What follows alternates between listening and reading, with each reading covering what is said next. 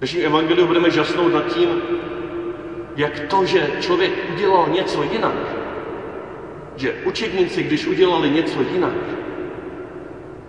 tak se jejich život najednou otevřel velmi osobnímu, intimnímu, společnému i individuálnímu setkání se stříšeným Kristem. Chci nás všechny tomu pozbudit, abychom se nebáli něco ve svém životě, nejen v postní době, ale právě teď v velikonoční době, kdy už tomu máme vnitřní sílu od stříšeného Krista, dělat jinak. Tak Ježíši děkuji, že i k nám dnešní ráno přicházíš do naší lopoty, kdy se dlouho, celou noc snažíme něco ulovit a nejde to. A ty nám prostě řekneš, aniž bychom tě poznávali, ty nám jakožto cizinec někde na břehu našeho života řekneš, hoďte síť na pravou stranu lodi. A my tě nevím, proč poslechneme. A začnou se dít věci, které jsme nečekali. Které zcela převrátí náš život na ruby. Které nás přivedou k tobě. Abychom už netoužili po rybolovu. Protože ty seš, ty seš naším pokrmem. Ty se nám dáváš za chléb života. I teď a tady. A i mě se ptáš, Petře, máš mě rád?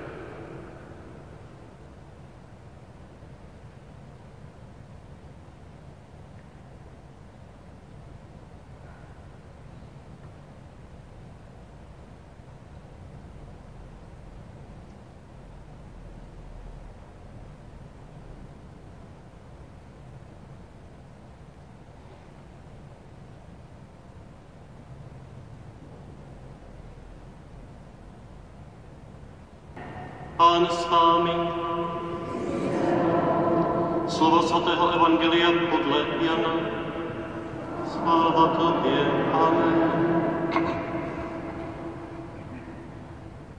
Ježíš se znovu zjevil svým učedníkům a to u Tiberiackého moře. Zjevil se takto. Byli pohromadě Šimon Petr, Tomáš zvaný Blíženec, Natanel z Galilejské Kány, synové z Zebedovi a ještě jiní dva z jeho učetníků. Šimon Petr jim řekl, půjdu lovit ryby.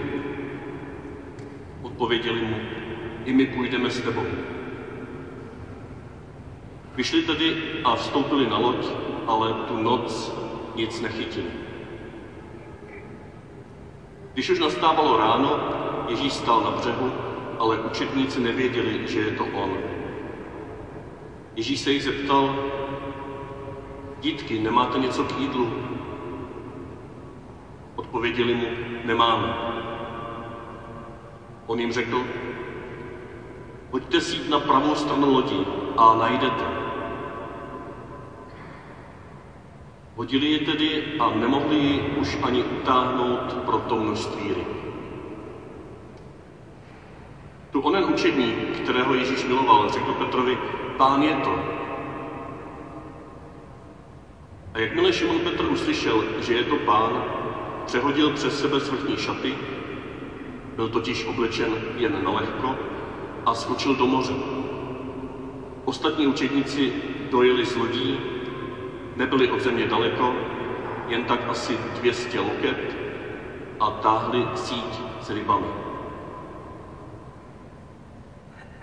Když vystoupili na zem, viděli tam žhavé uhlí a na něm položenou rybu a vedle chléb. Ježíš jim řekl, přineste několik ryb, které jste právě chytili. Šimon Petr vystoupil a táhl na zem síť plnou velkých ryb. Bylo jich 153.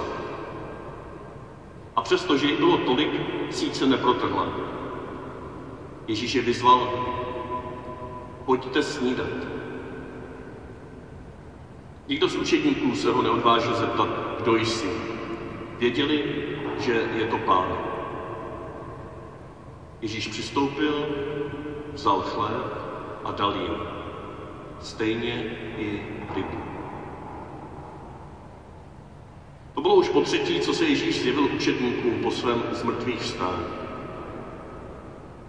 Když posnídali, zeptal se Ježíš Šimona Petra, Šimone, synu Janův, miluješ mne více než ti zde? Odpověděl mu, ano, pane, ty víš, že tě mám rád. Ježíš mu řekl, pas mé druhé, po druhé se ho Ježíš zeptal, Šimone, synu Janův, miluješ mne? Odpověděl mu, ano, pane, ty víš, že tě mám rád. Ježíš mu řekl, pas moje ovce. Zeptal se ho po třetí, Šimone, synu Janův, máš mě rád? Petr se zarmoutil, že se ho po třetí zeptal, má ho rád a odpověděl mu, pane, ty víš všechno. Ty víš také, že tě mám rád. Ježíš mu řekl, pas moje ovce. Amen, amen, pravím ti. Dokud jsem byl mladší, sám se zpřepásával a chodil kam si chtěl. Ale až zestárneš, stáhneš ruce a jiný tě přepásá a povede kam nechceš. To řekl, aby naznačil, jakou smrtí oslaví Boha. A po těch slovech ho vyzval, následuj mě.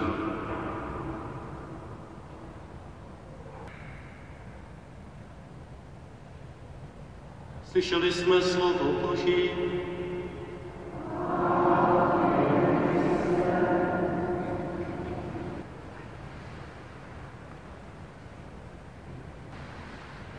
Byli pohromadě Šimon Petr, který zradil Ježíše, zapřel. Tomáš, ten zase chyběl, když tam měl být postříšený. Tvrdil, že mu nevěří, dokud si nešáhne. Natanel, ten pravil, co může z Nazareta zajít dobrého. Synové Zebedovi, ty se hádali zájem o první ministerská křesla po pravici a po levici, ještě tam poslali maminku místo sebe, aby jim dělala protekci. A jiní dva z jeho učedníků, těžko říct, kdo vystávají na mysli třeba ti emouští dva učedníci, kteří to zabalili a znechuceně šli zpátky domů do Emaus. To byla pěkná sebranka. Nebo naše babičky říkávaly, ten pán Bůh má ale pěknou čelátku. Možná to měl pisatel Janova Evangelia na mysli, když vypočítal právě tuto skupinu sedmi učedníků, jako tu skupinu, která potom, co ve večeřadle se všichni setkali, včetně Tomáše, se skříšeným Kristem, který přišel mezi ně a řekl pokoj vám, který změnil jejich strach, strach v radost. Tak najednou jako střih úplně nová situace, nový film, nejenom nové dějství, ale nová skutečnost. Jakoby předtím to setkání se stříšeným nebylo. Taky to jdou zabalit ne do Emaus, ale šli lovit ryby, Petr v čele, jdu lovit ryby, my s taky, kašlem na všechno, už nevíme, co dál. A ještě všichni, nebo aspoň těch pět z nich, s takovýmto trestním rejstříkem. V tom něco bude, v tom bude nějaký zámysl. Pysatelé Evangelia. Někteří říkají, že by to mohlo být náznak toho, aby se čtenář Evangelia tedy zpamatoval, aby přestal být zvědavý, jak to tehdy bylo, pokud vůbec v tam to postoje ještě zůstává. A aby mu došlo, že toto evangelium je psané pro tebe, teď a tady. Jak už jsme říkali, ty jsi tou hlavní postavou.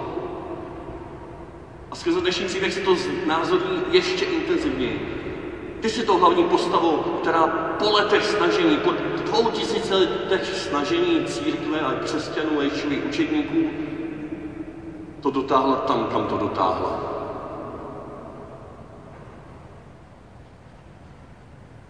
Křesťané jsou pronásledováni po celém světě po statisících.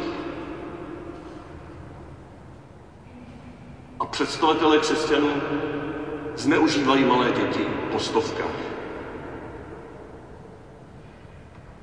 Kam se to dotáhli? A to je ten makrosvět, a co náš mikrosvět? Možná tam jsme také unavení. Možná jsme tam znovu objevili svoji zradu, své zapření, svoji nedůvěru v ten Nazaret, co tam moc může zajít dobrého.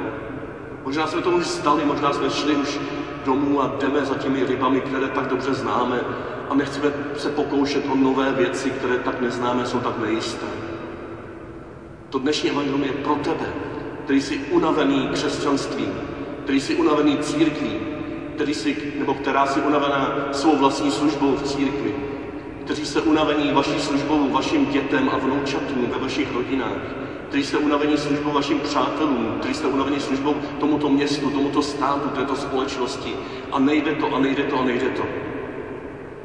Mohli bychom ukazovat na dalších sférách známky deprese, známky zmaru, známky, kde hlavou bijeme o mříži a nejde to dál. Pak, jestli se cítíš jako jeden z těchto unavených křesťanů, sami sebou unavený, kteří to chtějí vzdát, tak je to dnešní evangelium pro tebe.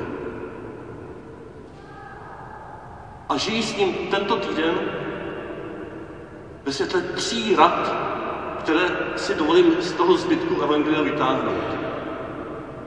Tří jednoduchých rad, co v této situaci můžeme my unavení křesťané dělat. Ta první rada, dělejte věci jinak. Alespoň některé věci dělejte jinak, než jste byli doteďka zvyklí. Ta druhá rada, dosvědčujte přítomnost stříšeného pána uprostřed vás samotných. To je pán, řekl ten učedník, kterého Ježíš miloval. Dosvědčujte to jeden druhému, bratřím a sestrám především. Dělejte věci jinak, dosvědčujte stříšeného pána uprostřed sebe a do třetice dopřejte si ticho s Ježíšem skříšeným. Dopřejte si láskyplný rozhovor s Ježíšem skříšeným. Dopřejte si, nebo nechte dolehnout jeho otázku, jeho toužebný zrak do vašeho srdce, když se vás ptá, Petře, máš mě rád? Dopřejte si tuto osobní, hlubokou, intimní modlitbu o samotě, v tichu. Dělejte věci jinak, dosvědčujte přítomnost stříšeného pána uprostřed vás a dopřejte si osobní, hlubokou modlitbu. Samozřejmě těch rad může být spousta ještě dalších, ale tyto tři vidím v tom dnešním příběhu. Proč je nenásledovat? Proč nezačít dělat nějaké věci jinak? Třeba si sednout jinde v kostele, aby se mohl pozdravit při pozdravení pokoje s někým jiným třeba. Nebo aby mohl slyšet něco jinak. Nebo vidět to shromáždění jinak. Já jsem si sednul při bohoslužbě slova dále po ten sloup a fakt to bylo jiný. A bylo to pro mě dobrý. Rozuměl jsem perfektně a slyšel jsem, jak tam kolem mě lidé zpívají. A já jsem si doteďka myslel, když sedím tady vepředu, že nikdo nespívá. A vnitřně jsem byl pořád na, na vás nadroděný, jak to flákáte. Stačí se sednout mezi vás a někdo člověk vidí, jak, jaký byl plout. Že zpíváte, já vás tady zepředu ale neslyším. Dělejme nějaké maličkosti jinak. Můžeme jít třeba jinou cestou z kostela, aby jsme potkali jiné lidi, aby jsme viděli jiné domy, jinou krásu, jiné kytičky po cestě. Možná se z toho můžeme zazvonit na jiné dveře, než jsme zvyklí a navštívit někoho jiného, než jsme zvyklí. Možná můžeme začít ve velikonoční době dělat jinou službu, než jsme zvyklí. Třeba jenom na čas, na zkoušku. Třeba jednou jedinkrát o víkendu jsem přijít do svatého Mikuláše a vzít na sebe dvě hodiny služby. Aby se ti stálí služebníci tady z toho nesvopli s pominutím. Nebo aby se to nezavřeli za chvilku tady. A to už jsou jiné motivy. Ty, které jsem přidal tak trošku manipulativně. Ale ten hlavní motiv je zkusit něco jiného. Pro sebe. Aby se ve mně něco otevřelo. Aby se otevřel ten břeh jezera a my jsme viděli cizince.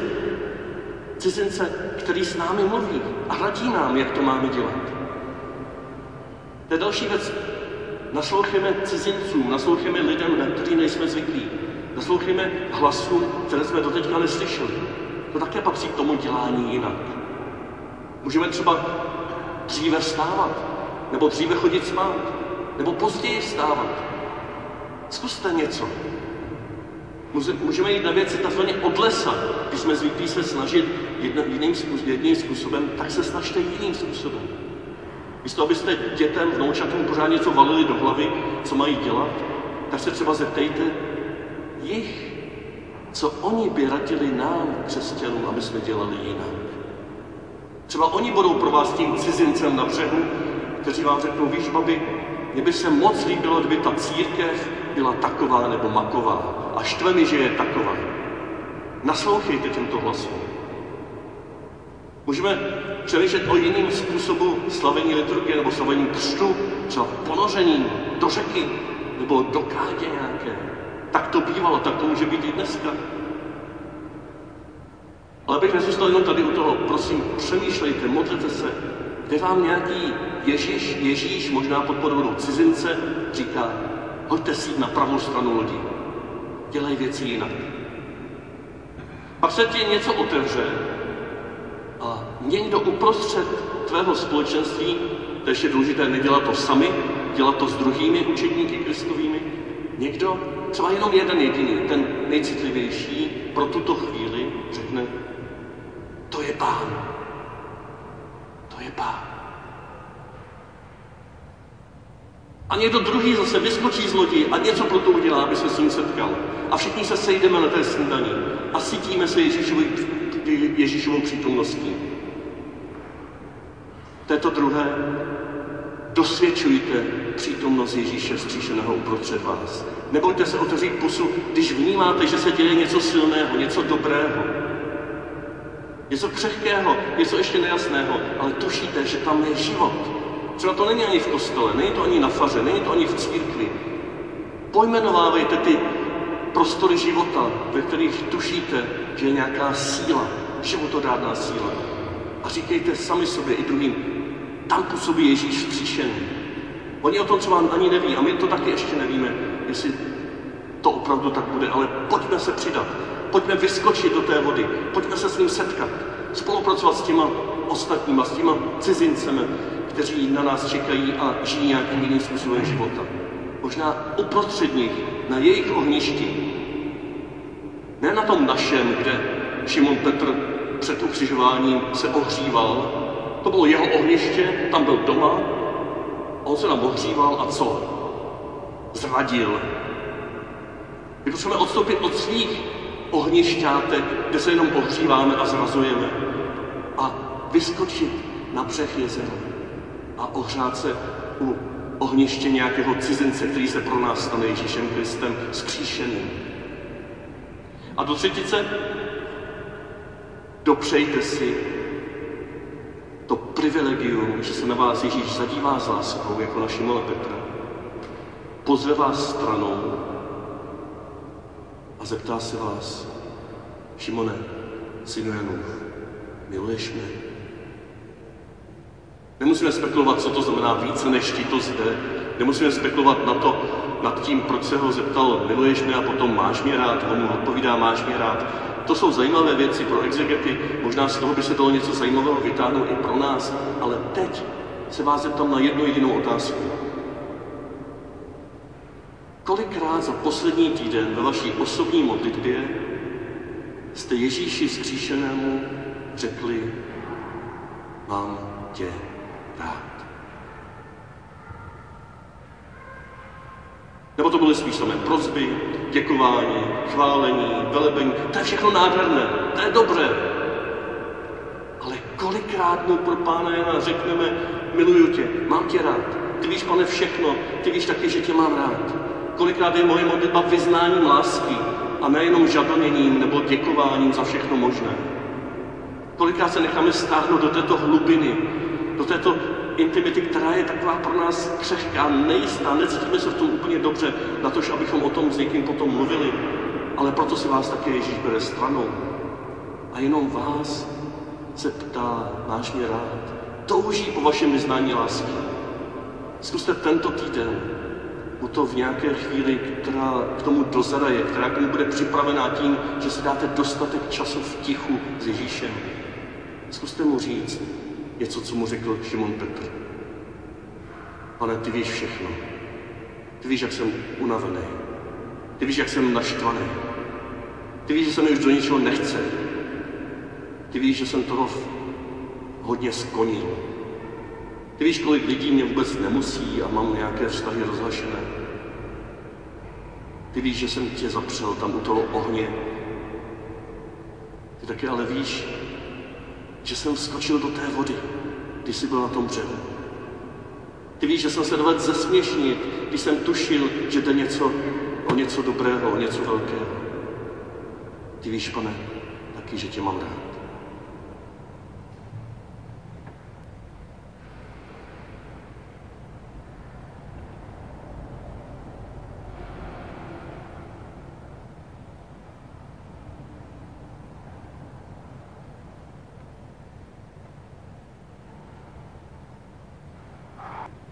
Ježíši děkuji, že z takovéto hluboké modlitby také pak můžeme zaslechnout tvůj hlas. Že můžeme zaslechnout tvůj hlas, který i nám říká, já tě miluji, dal jsem pro tebe svůj život. A jsme beránky. Spolehám na tebe.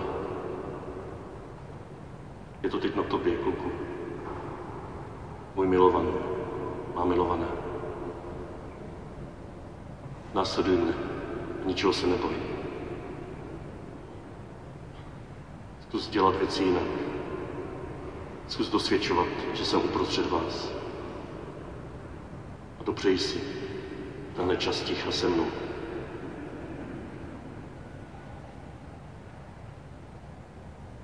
A tak ti na toto Ježíši odpovídám i tímto vyznáním víry, tímto vyznáním ochoty jít velikonoční dobou jako tvůj učedník, jako tvá učednice. Věřím Boha.